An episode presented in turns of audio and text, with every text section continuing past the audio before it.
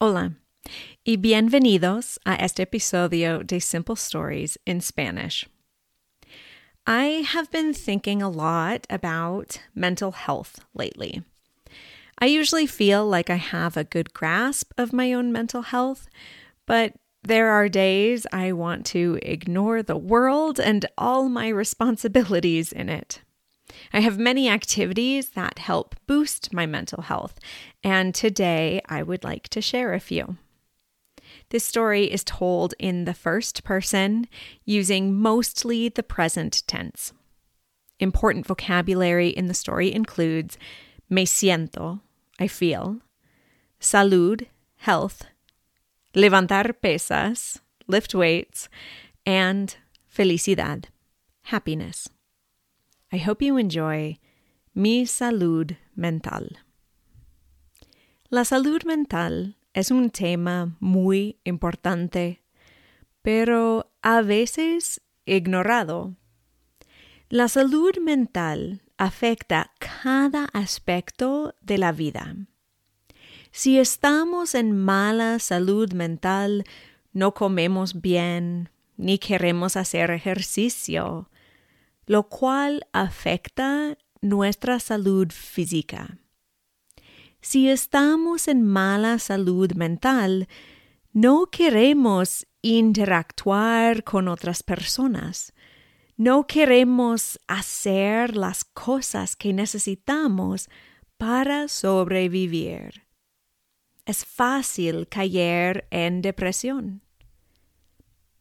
Siempre he pensado que necesito cuidar mi salud mental. Creía que tenía muchas cosas bajo control. Sin embargo, un gran evento ocurrió en mi vida en febrero de 2022. Ese evento me causó a evaluar mi salud mental y el impacto de otras personas en mi bienestar. Ahora estoy muy consciente de mi salud mental. Reflexiono sobre mi estado de ánimo y mis actividades. Cuando noto que estoy de mal humor, reflexiono sobre el por qué e intento remediar la situación hago varias cosas para mejorar mi salud mental. Primero, trato de pensar de manera positiva. Cuando la vida es difícil, intento encontrar al menos una cosa, aunque sea pequeña, que me traiga felicidad. Por ejemplo, este fin de semana me sentía muy sola, como típicamente me siento cuando mis hijos están con su papá. Entonces salí de mi casa en busca de algo que me hiciera feliz. La pequeña cosa que me trajo alegría fue un bosque de álamos temblones con sus hojas amarillas. Me paré en medio de los árboles y respiré el aire fresco.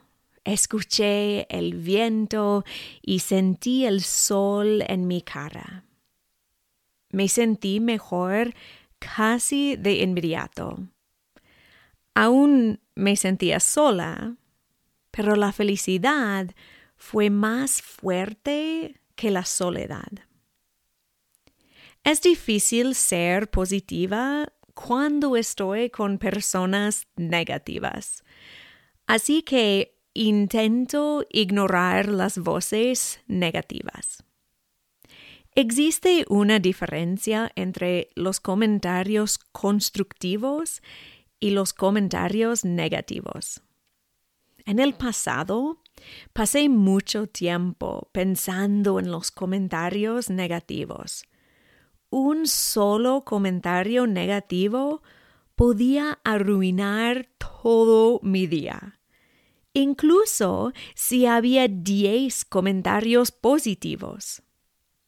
Por eso, decidí ignorar a las personas negativas. Paso tiempo con personas positivas. Tengo amigos fantásticos que me escuchan y me ayudan. Cuando tengo un mal día, llamo a mi hermana o hablo con una amiga. Ellas me escuchan y me ofrecen apoyo y a veces soluciones. Yo trato de hacer lo mismo por ellas. Hay mucha negatividad en el mundo. Si me enfoco en lo negativo, me convierto en una persona negativa. Por lo tanto, para evitarlo, no paso mucho tiempo en las redes sociales. Sé que las redes sociales también tienen aspectos positivos como fotos de mis sobrinos o estudiantes y videos de gatos. Pero en general, no me siento bien después de pasar tiempo en las redes sociales. Además de pensar de manera positiva, hago ejercicio. Creo que mi fuerza física está conectada con mi fuerza mental.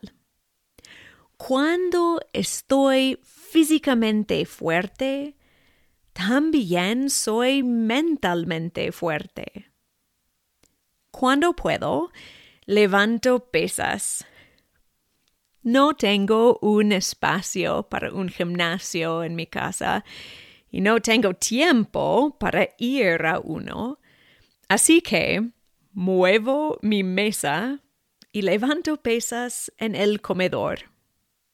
Levantar pesas no es mi actividad favorita, pero siempre me siento bien después.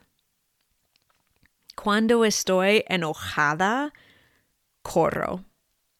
No me gusta mucho correr, pero cuando estoy enojada y llena de adrenalina, me siento mucho mejor si corro.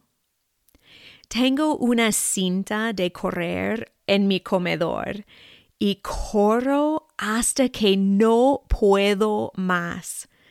Luego camino hasta que puedo volver a correr y repito el ciclo. Al final, estoy demasiado exhausta para estar enojada. Mi mente se llena de endorfinas y me siento mucho mejor. No puedo levantar pesas ni correr todos los días, pero sí puedo caminar. Camino todos los días durante mis 30 minutos de lonche. Enseño clases de las 9 de la mañana hasta las 4 de la tarde. Mi único descanso en todo ese tiempo es el lonche o almuerzo. En vez de comer, salgo afuera con dos maestras de inglés y caminamos. Damos vueltas alrededor de la escuela. Normalmente hacemos tres vueltas. En un buen día hacemos cuatro vueltas, que son más o menos dos millas. Mientras caminamos, hablamos de nuestras clases, estudiantes y vidas. A veces pensamos en soluciones para problemas escolares. Otras veces hablamos de lo que hicimos durante el fin de semana o nuestros planes para las vacaciones. Sentimos el sol y respiramos el aire fresco. Cuando terminamos, estamos renovadas para enseñar tres clases más. Sé que la comida es importante para la salud mental. Cuando como mal, me siento mal. Trato de comer bien, pero a veces es difícil porque no me gusta nada cocinar. Como proteína y vegetales. Para poder caminar en mi lonche, traigo un lonche que puedo comer entre clases, como un licuado de proteína, un yogur con granola, fruta, queso y nueces. También bebo mucha agua. Bebo dos a tres litros de agua por día. La salud física y la salud mental están conectadas. Sin embargo, necesitamos hacer más que actividad física para cuidar de nuestra salud mental. Otra cosa que hago todos los días es leer. Leo un libro físico porque creo que leer de un diapositivo electrónico no tiene el mismo efecto en mí. Cuando leo, me calmo. Me escapo de mi mundo y mis problemas por un momento. Aprendo de momentos históricos o siento empatía por grupos de gente con problemas más graves que los míos. Creo que leer es tan importante que todas mis clases comienzan con un mínimo de seis minutos de leer.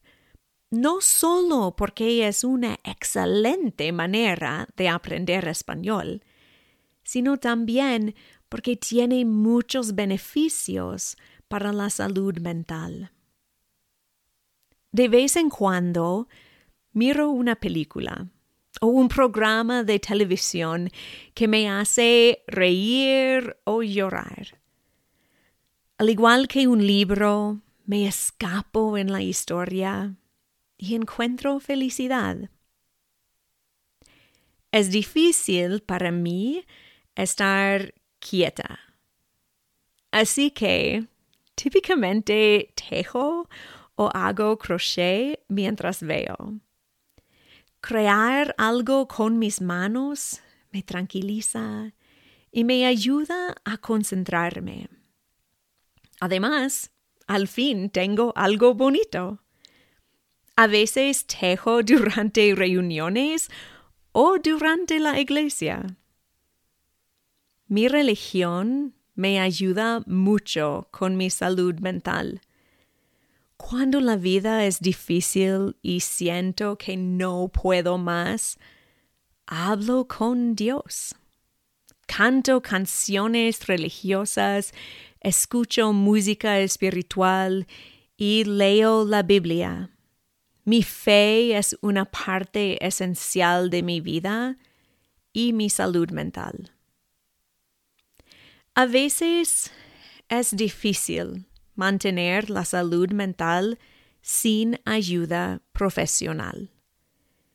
He participado en terapia que me ayudó mucho. Mi terapeuta me ayudó a reconocer mis emociones y las causas de mis emociones. Me dio ideas para cambiar mi mentalidad y controlar mis reacciones. Hay momentos cuando simplemente no quiero hacer nada. Cuando la vida parece demasiado complicada y difícil. Esos días pongo música viva. Me levanto y limpio la casa. O manejo hasta un sendero remoto. Me empujo a caminar, o si es el invierno, a esquiar por horas y a pasar tiempo en la presencia curativa de la naturaleza.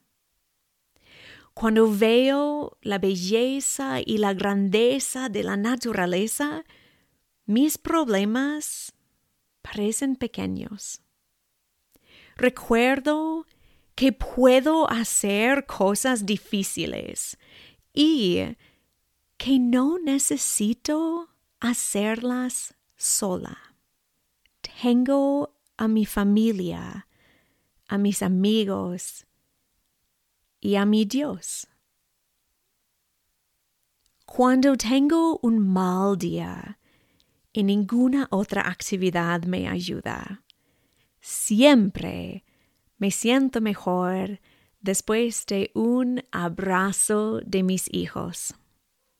Tengo dos hijos maravillosos y estoy muy agradecida por ser su mamá. Quiero darles un buen ejemplo de salud física y mental. El fin. Gracias por escuchar. You can find today's transcript and see a few pictures of my mental health activities by clicking on the link to my blog in the show notes. This podcast is produced entirely with donations from you, my amazing listeners. Please go to Buy Me a Coffee and keep us going. There is a link in the show notes. Today, I would like to thank Monica for her support. She said, Muchas gracias por tu podcast. Son fantásticos. Los escucho todos los días con gran placer y gratitud por su increíble trabajo. Gracias, Monica. I appreciate your gratitude. Support like yours keeps me creating. Thank you to all my listeners for your donations, comments, and words of encouragement.